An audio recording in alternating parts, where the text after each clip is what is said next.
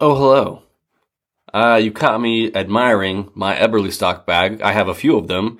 And uh, the reason I admire it so much and I love using their gear is because it's amazing. So the, one of the other reasons I love Eberlestock is they support uh, military and law enforcement openly.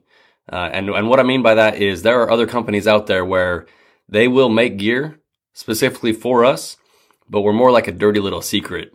Where Glen Eberle, the founder and owner of Eberlestock, is a veteran, a former Olympian, and a proud supporter of not only law enforcement, but also military folks. And on top of that, they make the best gear and apparel, the bags and apparel that I've ever used.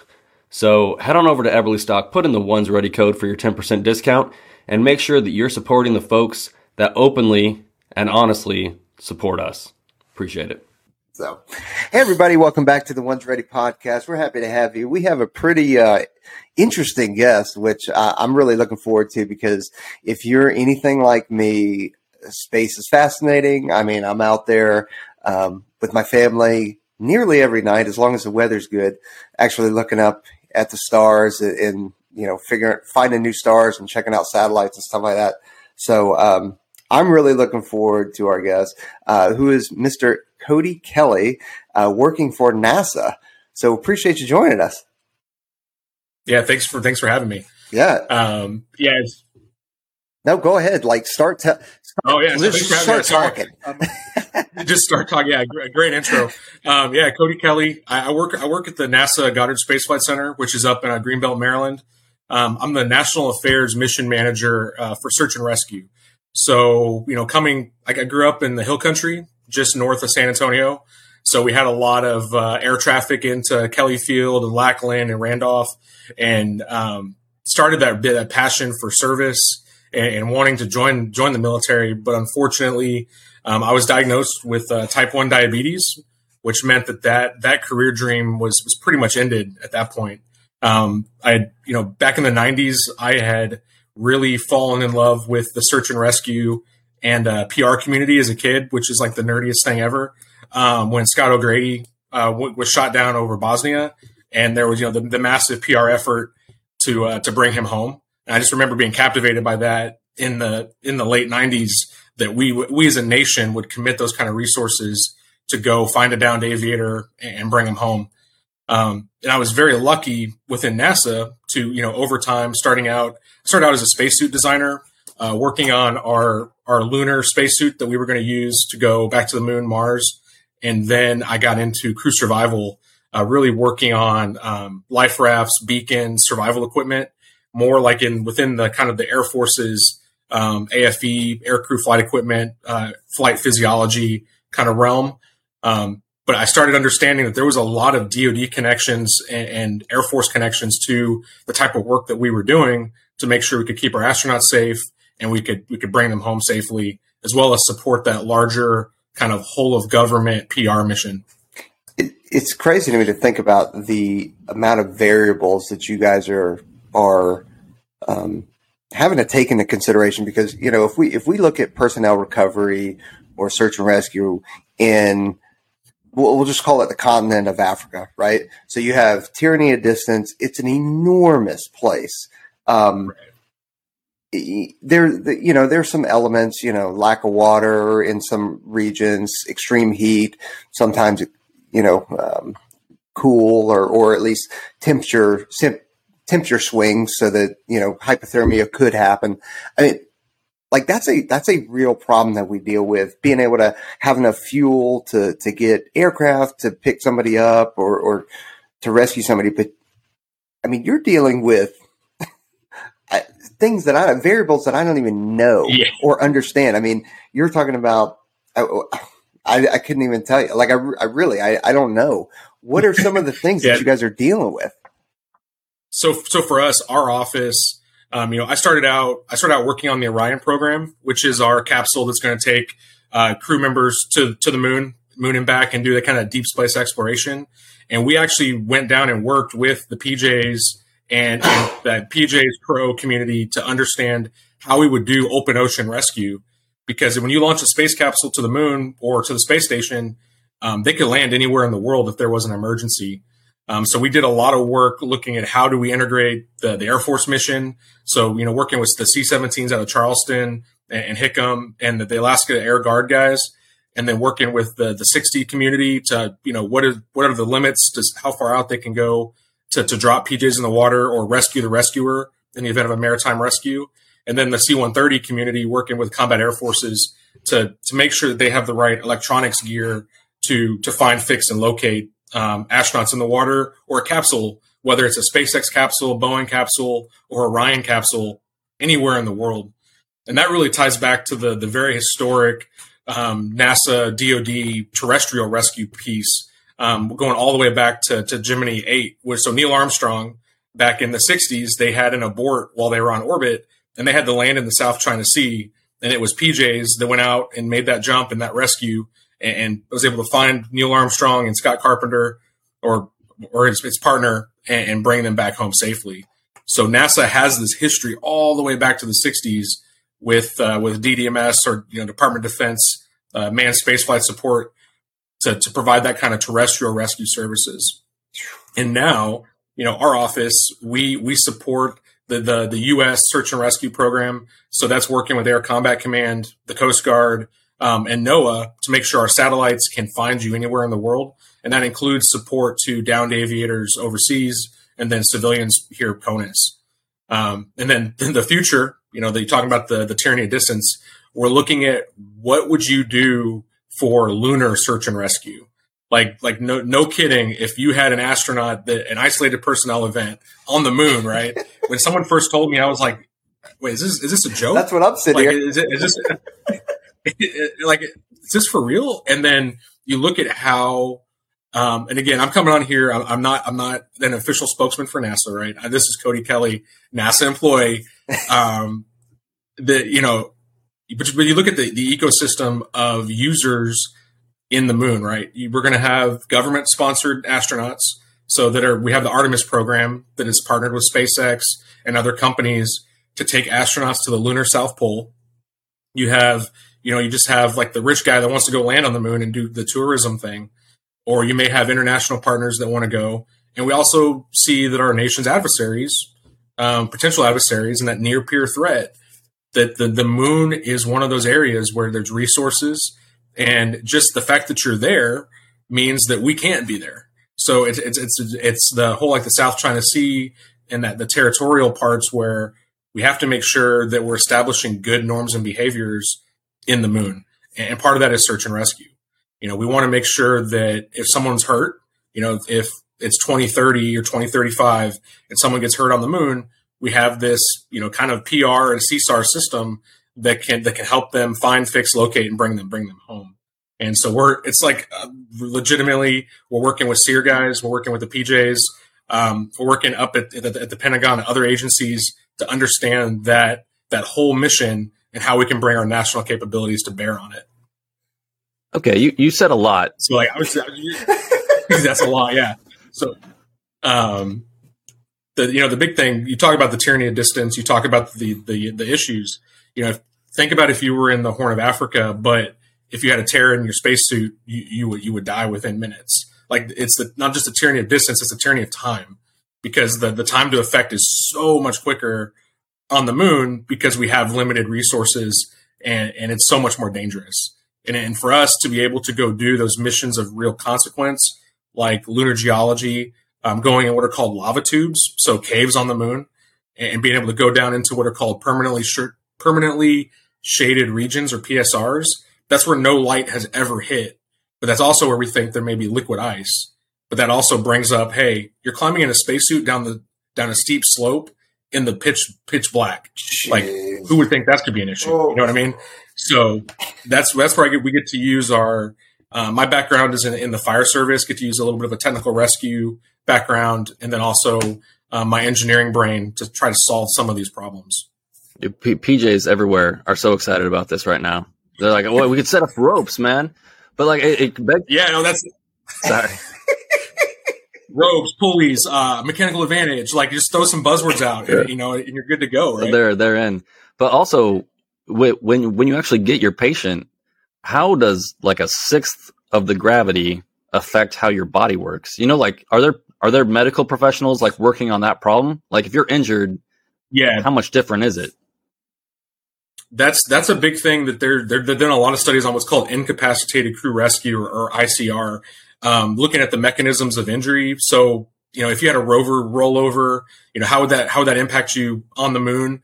Um, the big thing now, you know, in the early missions is looking at those slips, trips, falls, because you know if you if you trip in your house, uh, you just get a bruise, right? But if you trip on the moon and you're wearing a 300 pound spacesuit that's real bulky, real awkward, um, are you going to break a bone? Are you going to break an arm? You know, is something going to happen to you um, in the during that event? And, and, we saw during the Apollo program, um, if you go look at the videos, like it wasn't all just hunky dory. A lot of people they did have some falls while they're out there doing geology. And now we want to do geology, but take it to the next level. And yeah, so there's a lot of work being done on incapacitated crew rescue that's been done over, you know, the last 5, 10, 15 years to make sure that we, they put attachments on the suits and, you know, basically using some, something like a sked on the moon to, to, to drag that person potentially back to a lunar rover or a, or a lunar lander. So all those guys that have sked experience, you know, hey, come on, sign up for the astronaut program. That's nuts. Yeah, uh, all I'm thinking is, is, is as you sell this stuff or you you do these briefings, I don't know. I would be like, hey, in case of space pirates and injuries, these are what this these are the things that we're working towards. So that's that's an interesting uh, interesting comment because we, you know, as much as we work technically at NASA, you know, I, I'm an engineer by trade.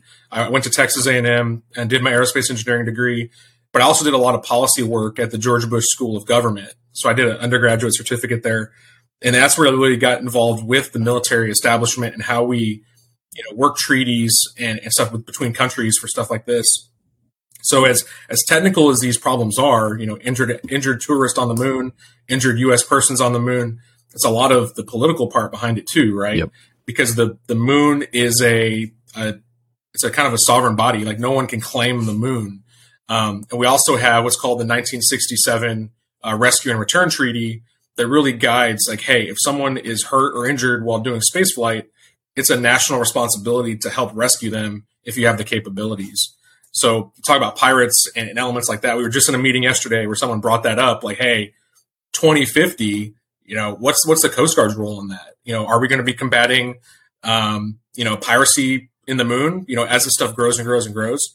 So we're, we're in the we're in this area of time within NASA and within the space community that all these futuristic ideas of from those me- those movies from the 80s, you know, space pirates and stuff like that. Like this is like actually getting we're actually discussing this as policy because the the barrier to entry for spaceflight is so low now because you have all these commercial interests like SpaceX, uh, Blue Origin, you know, anyone with you know with the right amount of money can can launch stuff into orbit which is can be good or bad. I mean, we should probably, you know, consult with uh, Ridley Scott or somebody like that. Yeah, that's, that's I, I, think so too, right?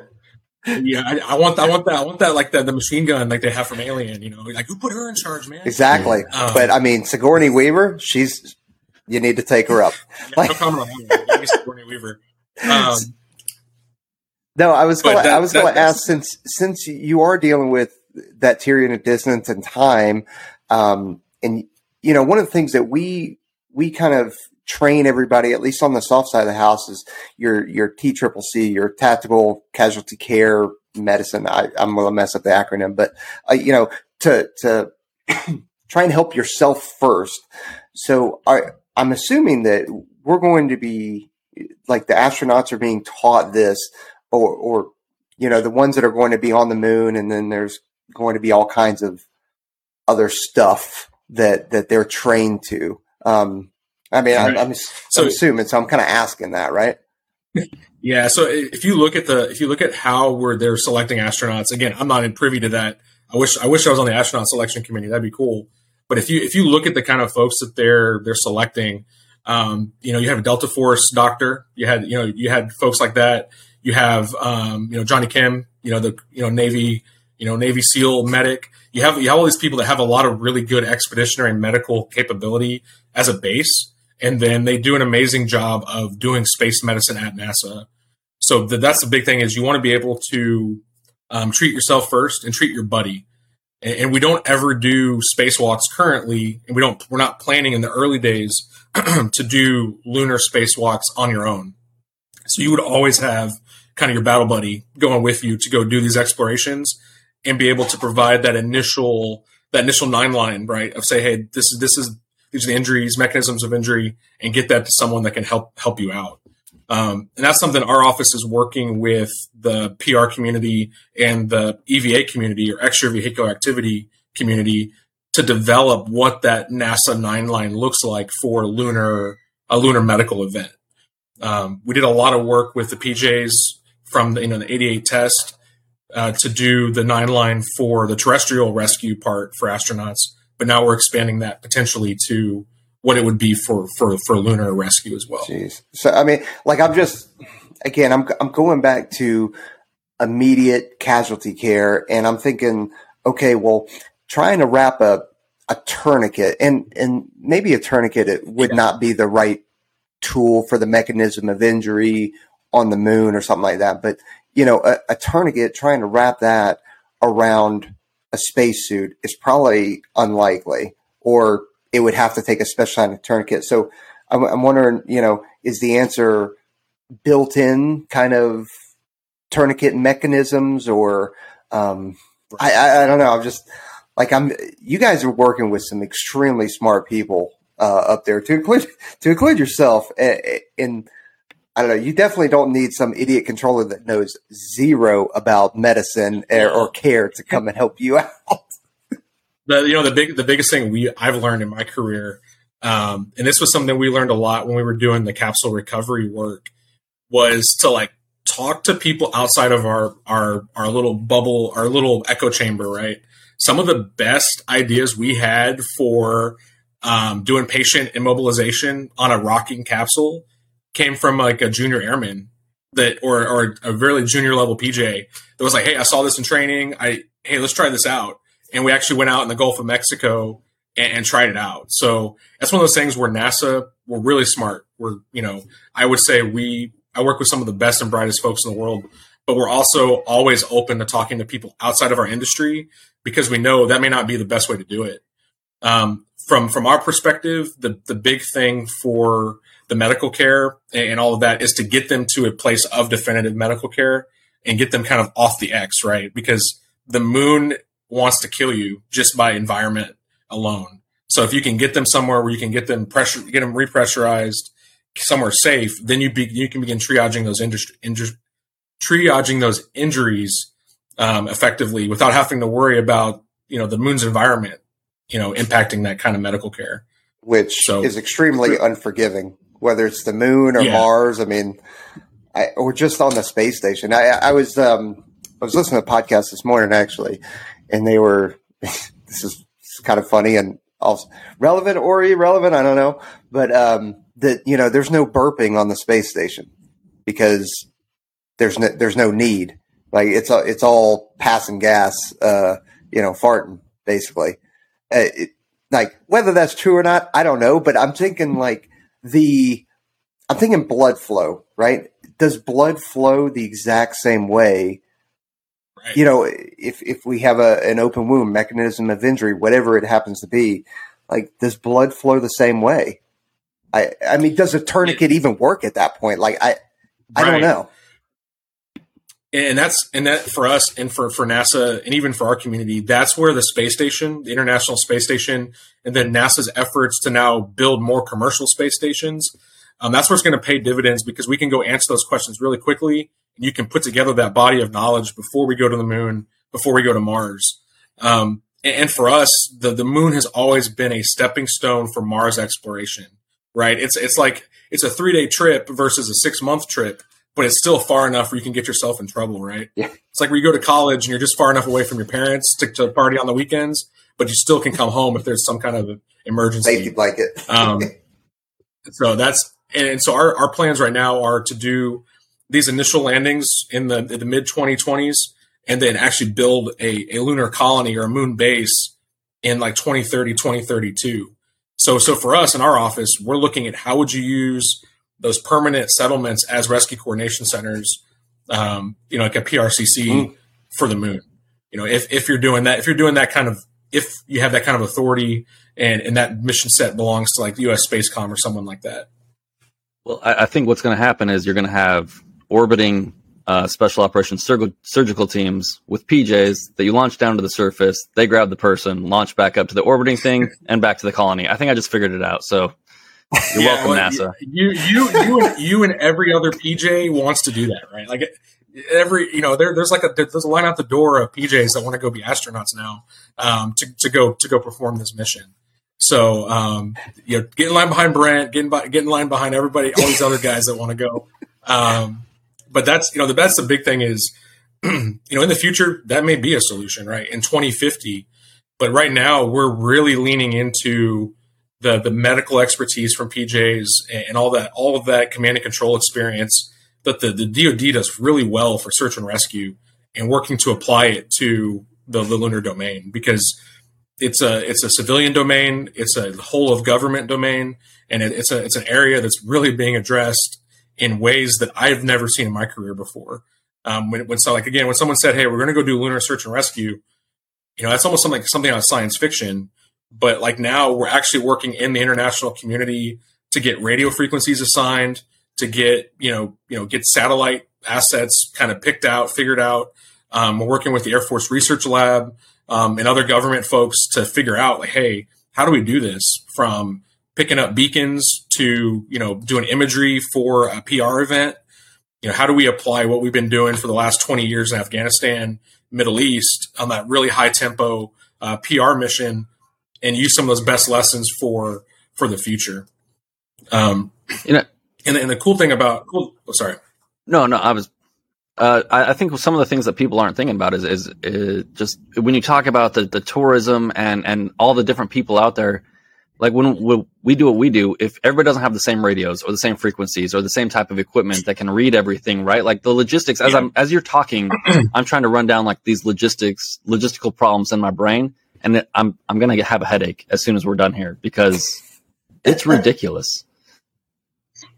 Yeah. And that, and so that's, that's what we work every day. Like that's for, I would say, you know, in my perspective, um, I'm, an, I'm an engineer first and you know we do engineering but it's a lot of configuration management to understand that hey when if this really happened when you go out the door everyone's on the same page sheet of music and everyone's moving forward in that regard um, and that's why we've worked so hard to standardize and socialize what all of our message traffic looks like so that whether you are uh, ESA, European Space Agency satellite, and a, a DoD satellite or a, a civilian satellite, you're going to be able to pick up those signals and relay those effectively. Um, so it's been a lot of regulatory process and a lot of um, socializing, you know, search and rescue because you know one of the big problems we've always had with search and rescue is it's a lot like an insurance policy. Um, nobody wants to pay up front until they need it. Yep. And we're trying to, we're thinking about that, that 35 year from now threat. So you have to make sure we're getting the good foundational blocks today. Um, and, and, and the really cool thing about my job, and again, I think I have the best job in NASA because, you know, 50% of my time I get to go talk about, you know, moonwalking, um, not the dance, the actual, you know, actually doing the moonwalk. I went straight to moonwalking. yeah. And then the other 50% of my time, we get to actually support real search and rescue every, every day. You know, NASA supports the US SARSAT program, which is a constellation of satellites that we use on GPS to to find 406 megahertz beacons. Yeah. So when someone punches out of an ejection seat in an F-16 in Louisiana, we see that beacon and we're able to report on it. Um, we saw that actually during an exercise. We were working with Det Three down in Patrick, and we have this really cool web app that sees all the beacons. We're doing training for the SpaceX mission, and then like I see a news release say, "Hey, a pilot's missing in Louisiana," and I'm able to see it on my screen, and and that's the kind of thing that's like every day we get to make real impacts for the search and rescue community. You know, that's why I think I have the best job at, best job in the world, honestly, and the best job at NASA because um, we get to take all of the NASA expertise in satellite, satellite communications. But at the end of the day, we always know it's going to be some 19 year old airman or 19 year old Coast Guard swimmer that's going out and doing the rescue. And we get to have that connection back to the operational forces to make sure we're making good decisions so the end operator isn't overburdened trying to go rescue someone. Yeah, it, yeah. Sorry, I'm. I, I, you got my brain like spinning a little bit on, on things, but like one of the things that you said where the moon is always trying to kill you is funny because I remember when I was down in uh, in the jungle with Brent, we did the jungle training. That's what they said about the jungle is it's always trying to kill you. And then I'm thinking about the differences between. Yeah, Brent's trying to kill you. Yeah, yeah. yeah Brent was.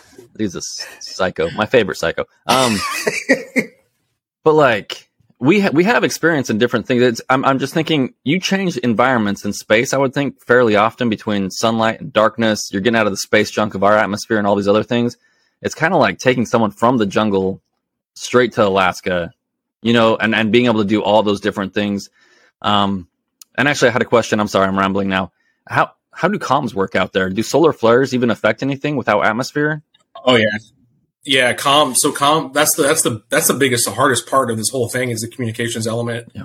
Um, you know, and trying to make sure everyone is playing nicely in that whole communication spectrum. You know, here on Earth we have the FCC, we have all these protected frequencies, but the moon's kind of like the Wild West right now, where everyone, you know, depending on who you belong to, has different rules to work by. Um, and then also just the you know, just having a communication relays in place.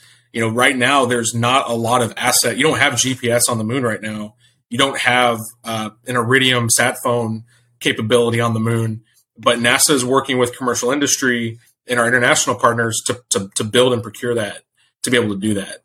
Um, you know, right now we're looking. If you land on certain parts of the moon, you have direct ice, you know, direct vision back to the back to Earth, just like Apollo did but we're looking to build communications relays so you could go on the backside of the moon, um, like they did in the Terminators movie. So, I mean, are we are we talking like does VHF UHF work on the moon, or are we talking like TSMX mesh networks? Like what? Yeah, so it's it's it's all of the above. Um, so for for lunar surface communications, um, we're looking at UHF to UHF between between radio satellite between um, spacesuits. So you're talking on like a 410 megahertz, um, you know, something like that. But a big thing for us is S band communications, mm. being able to talk up and down to satellites and relay that information kind of all over the moon. Um, there's also a lot of companies that are doing mesh networks, and um, even Nokia is looking to do a, an LTE, like a, a, 5G LTE, like cell phone service on the moon that's under a, a funded uh, NASA research program. So like you just take your iPhone up there and, and just talk on your iPhone. Um, I'm, I'm just kidding. That'd be that'd be way in the future. but, but like, you know, you could do your TikTok and, and, all your stuff up there on the moon. Um, but that that's that's that's really what my our office is under all of that um, that overarching umbrella to make sure we have good comms because that's always what fails in an operation. It's like if I don't know where I'm at and I, I can't communicate where I'm at, that because that's where issues arise. I, again, I'm, I'm going to go back to my my kind of my original opening salvo was there are there are variables that I don't even know what you have to consider, and yes, comms being self care being one of the most important ones, but also exactly. comms. I, I, just that is such an enormous problem. And then, you know, we, we almost take it for granted, you know, operationally or in training where, okay, I can, I can hit SATCOM or I can hit some kind of relay station. You're going, you know, the astronauts are going to an environment where none of that infrastructure is set up. There's nothing.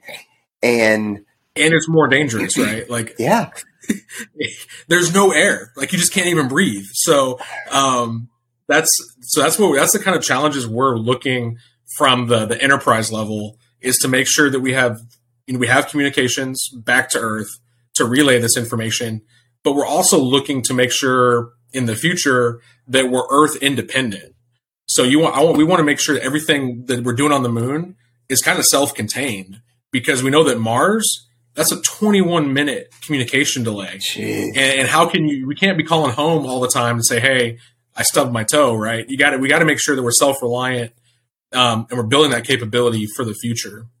Um, but it's interesting that communications comes up because that's the fight we have all the time to make sure that we're procuring the right communication solutions, we have the right requirements for that, and, and we're also scoping it in such a way that we don't buy a widget today that becomes obsolete tomorrow.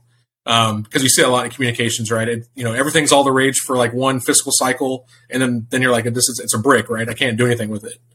Um, so that's that's what we work all the time, and that's what we actually we work a lot within the terrestrial rescue part in the PR community uh, with the Joint Personnel Recovery Agency on some of their uh, technology specifications, requirements for the future, um, and working with Air Combat Command for that.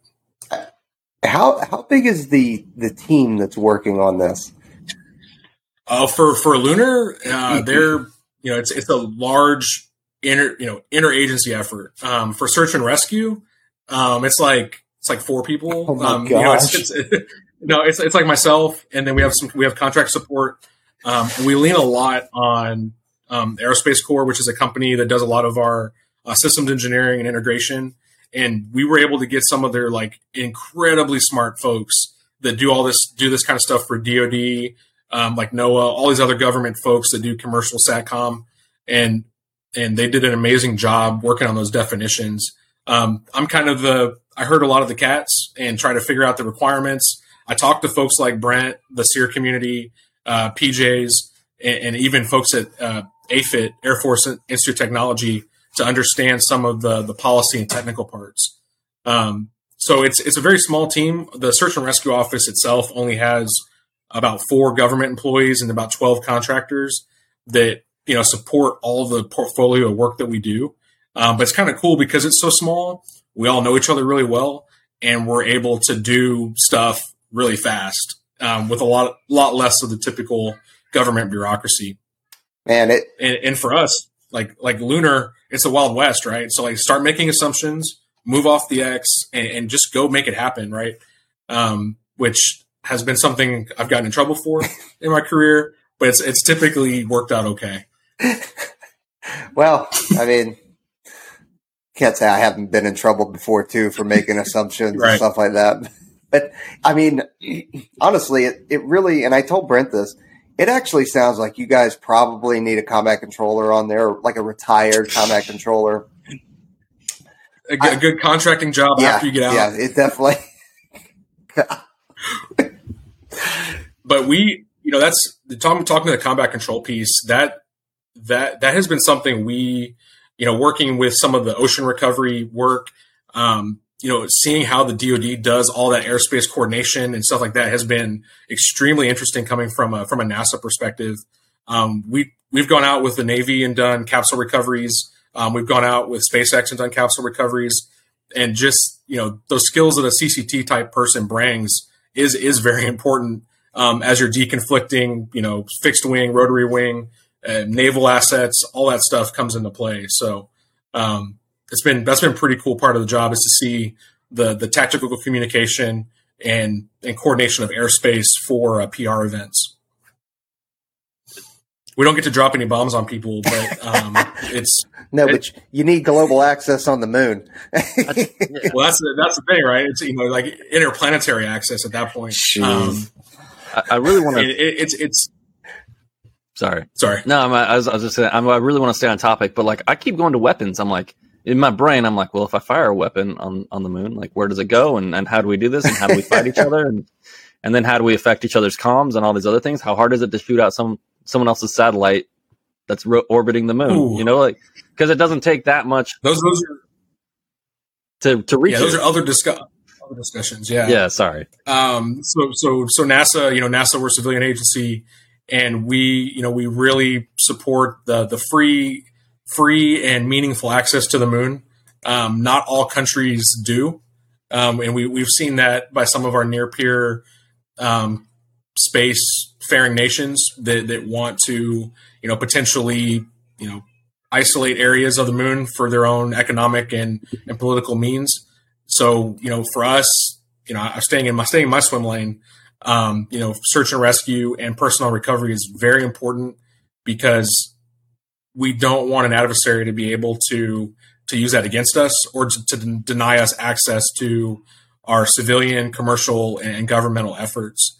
So um, we have to make sure that as we go to the moon, we follow those treaties, and we are a good example for for all those other other countries to follow.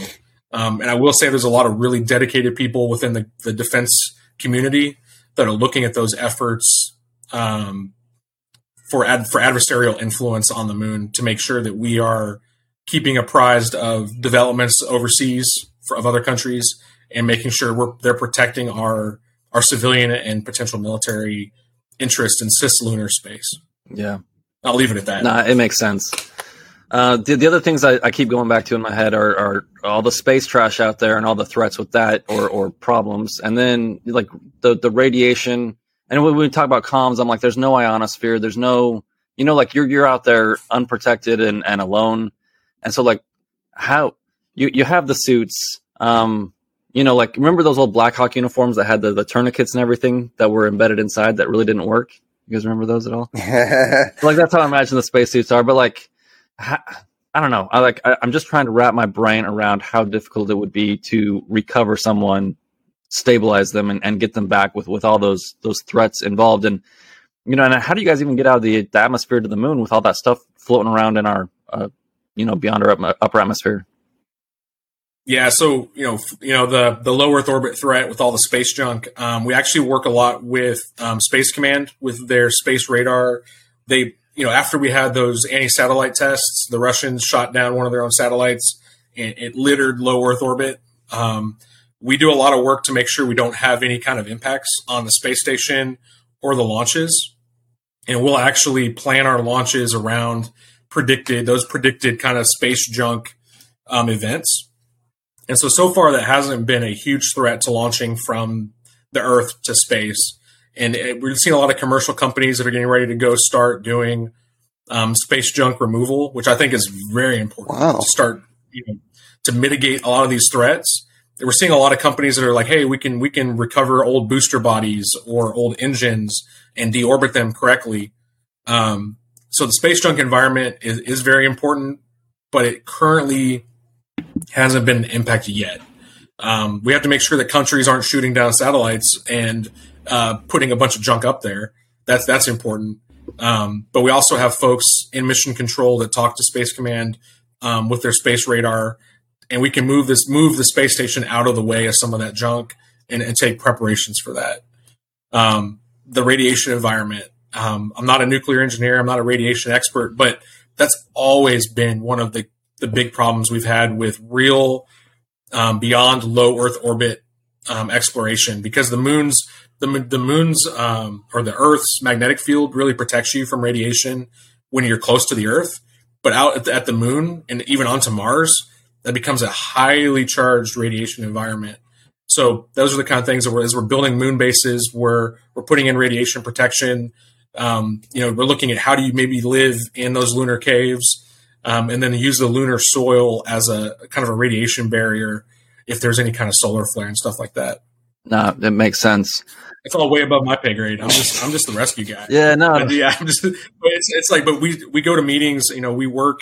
You know, this is this is like the kind of stuff like once in a career, right? Like we are like, and I've worked at NASA as an intern since 07, full time since 2012, and like, and now like this is like legitimate. Like we're really, I mean, we're getting ready to launch rockets to the moon. Like this is like you go out to KSC and there is a rocket almost as tall as a Saturn V sitting out there ready to go right? You go out there and you look at it and you're like, people built this.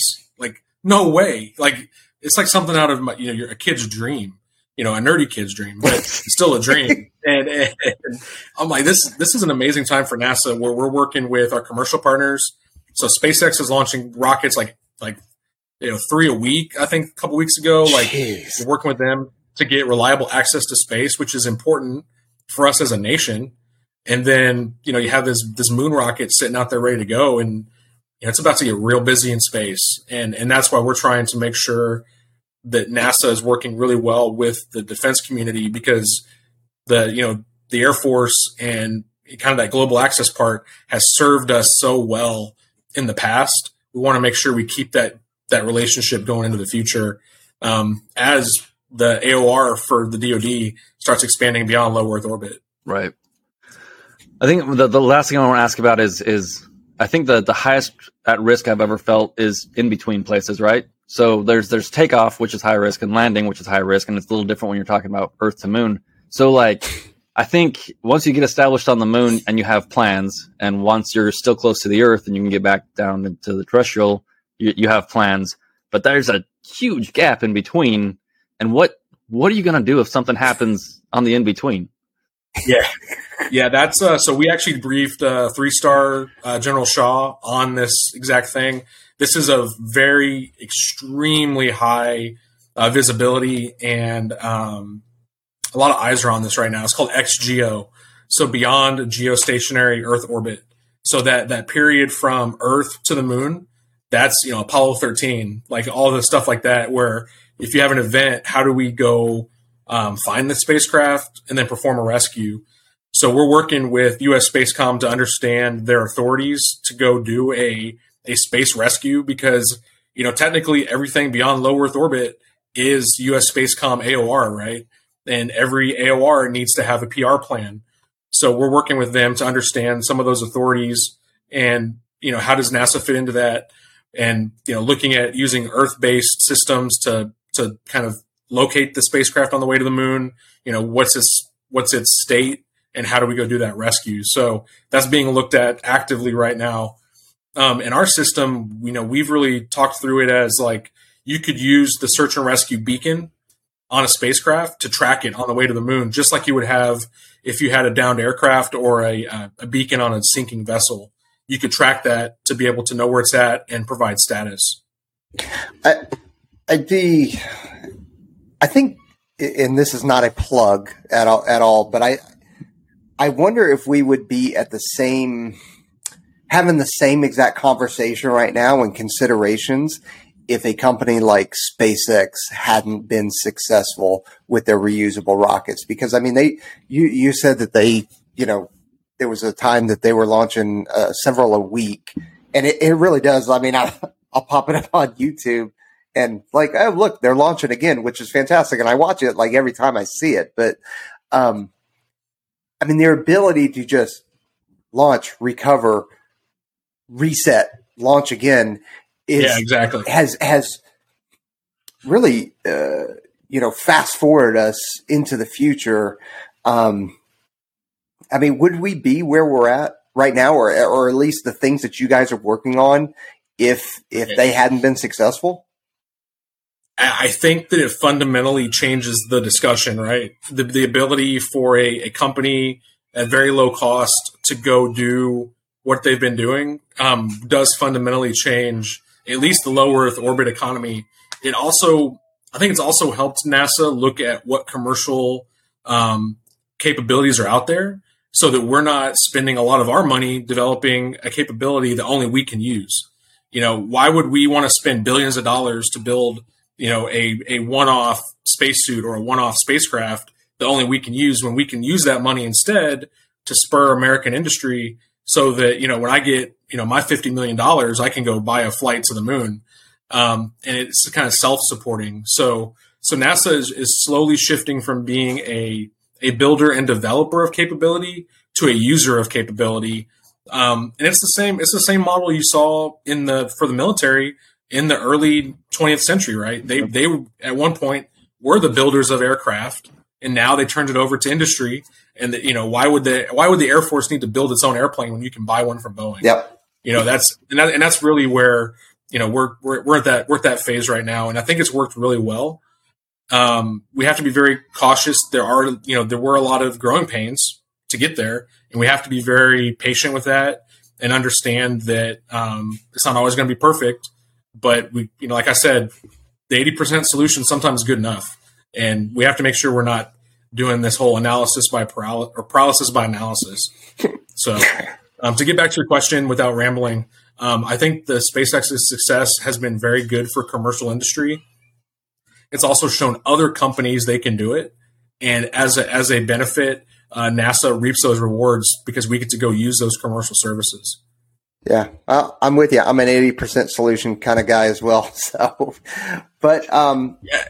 I, I, mean, Cody, I could talk to you all day long about this, um, but unfortunately, we don't have that kind of time. So, uh, yeah, yeah. definitely appreciate you joining us. Um, it's been a great conversation, and I'm I actually looking forward to, to when talking to my son about this because, like I said, well, we we Yeah. love space and we love the idea of of everything that you guys are working on, and I definitely think it's important.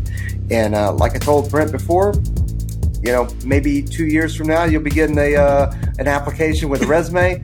Just throwing it out there. Um, but You bet. but we definitely appreciate you joining us and thanks for working on all the stuff that you guys are doing. So uh, Yeah. for everybody that's else that's out there listening, uh, appreciate you tuning in. Join in, like, subscribe, hit the little bell so that you know that when there's a new episode. And uh, we'll catch you guys later.